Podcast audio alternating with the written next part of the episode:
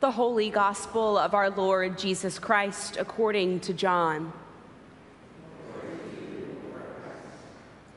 There was a man sent from God whose name was John. He came as a witness to testify to the light, so that all might believe through him. He himself was not the light, but he came to testify to the light. This is the testimony given by John when the Jews sent priests and Levites from Jerusalem to ask him, Who are you? He confessed and did not deny it, but confessed, I am not the Messiah. And they asked him, What then? Are you Elijah? He said, I am not. Are you the prophet? He answered, No. Then they said to him, Who are you?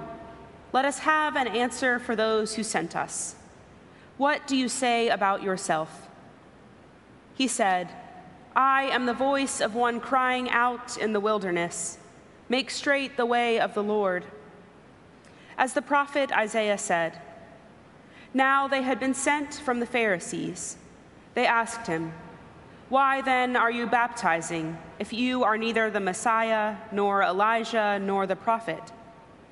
John answered them, I baptize with water. Among you stands one whom you do not know, the one who is coming after me. I am not worthy to untie the thong of his sandal.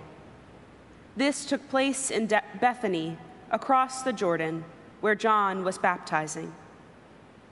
The Gospel of the Lord.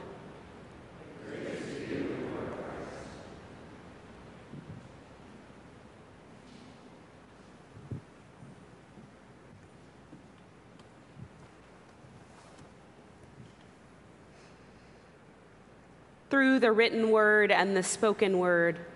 God, help us to hear your living word, our Savior, Jesus Christ.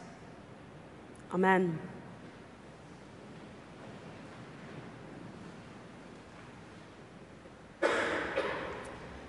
My soul magnifies the Lord. My spirit rejoices in God, my Savior. Rejoice, beloveds. Joy is a powerful spiritual force. Joy is central to the third Sunday of Advent, known as Gaudete Sunday. Gaudete is Latin for rejoice. We celebrate a Sunday that is centered on joy, and I happen to love talking about feelings.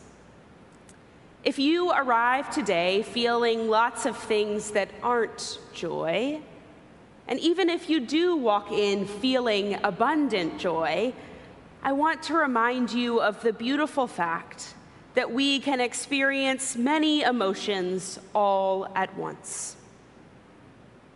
Our canticle for today is Mary's Song, or the Magnificat, names for those first words in her song of rejoicing.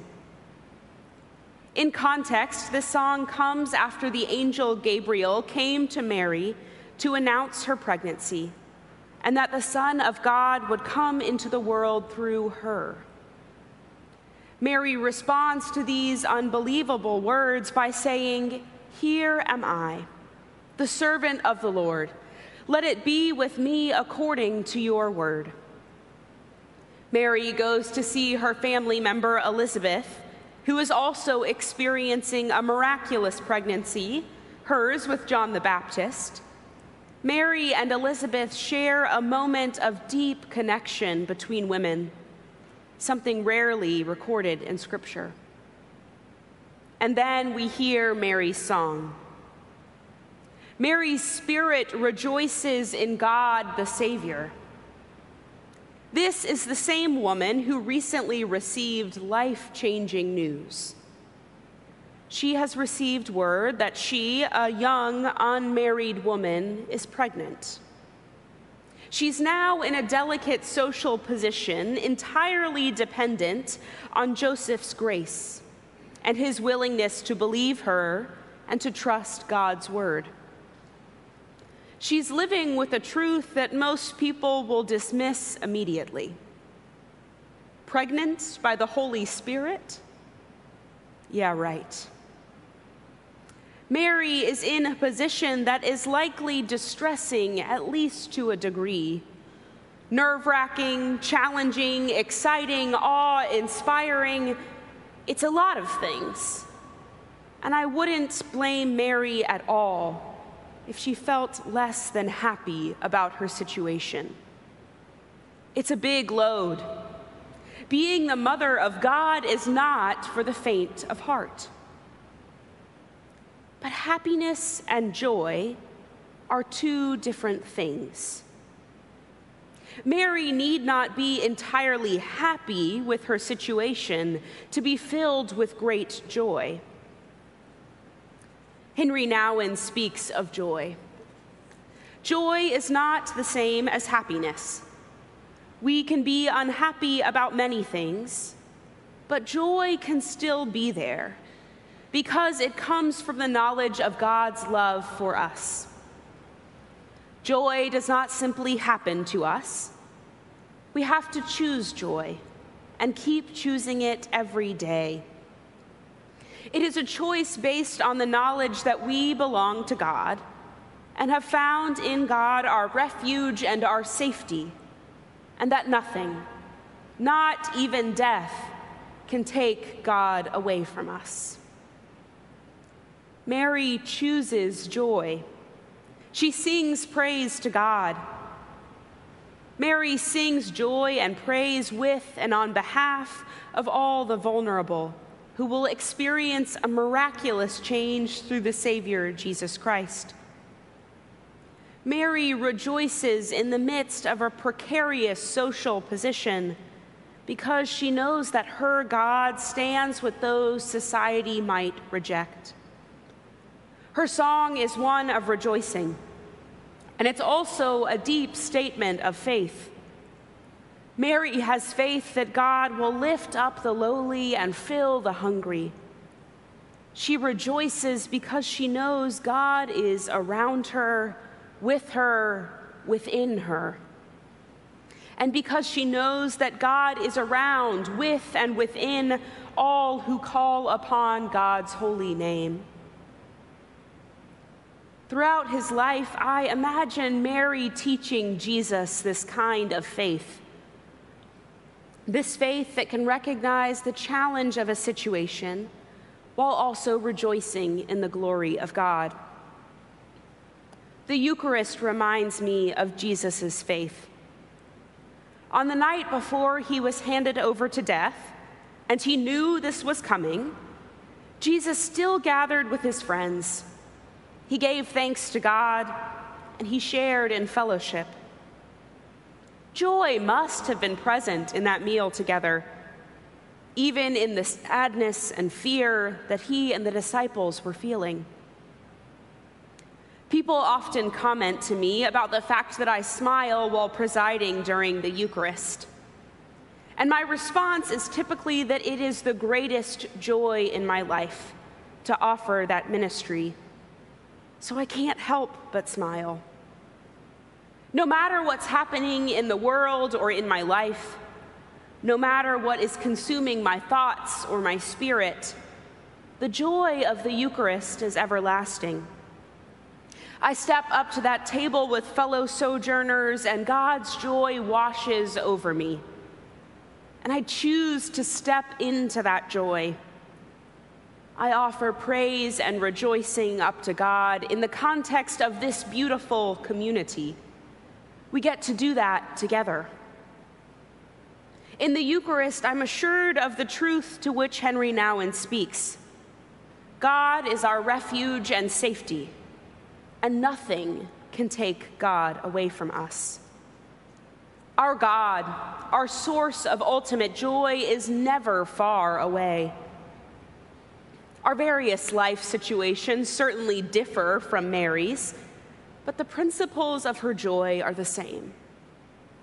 Joy can happen in the same moment with many other emotions, including, or perhaps especially, those with which joy appears to be in conflict. Take, for example, hanging a stocking on the mantle that you know will remain empty after a death or a separation. It may still feel appropriate to hang that, that stocking, maybe even necessary. But it's also a reminder of grief and loss.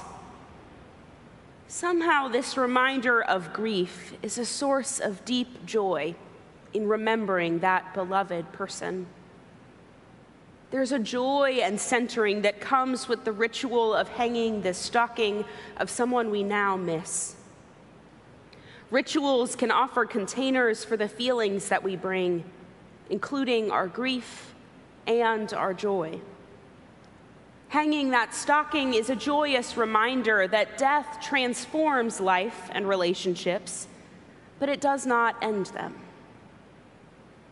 We often talk about December as a holiday season, but holiday seems to imply break, which December often is not. Our caregiving responsibilities continue or even increase. For our children, our spouses, and our parents, students end their semester with tests and projects the dishes still pile up and the floor still gets dirty. Medical appointments and procedures are squeezed into those last days of an insurance plan. Mental health challenges can be exacerbated this time of year. And still, there is joy. Reminders of God's presence and assurance that we are loved and are bound up in God continue perhaps in a little angel in a Christmas pageant, a lit tree in a window or a park, a kind moment between strangers or longtime friends. Like Mary, we can be assured that God is around us, with us, and within us. The never ending to do list, the presents left to buy and wrap, the empty chair at a holiday meal. The endless string of events to attend, the demands of year end work, extra chaos around the house. None of those can take God away from us. Nothing can separate us from the glory of God, and for that my soul rejoices in God. God is with us. God is bringing joy in the midst of the many feelings that we hold. So, today, on this third Sunday of Advent, and throughout this season and our lives of faith, I hope that you will rejoice, beloveds. Rejoice. Amen.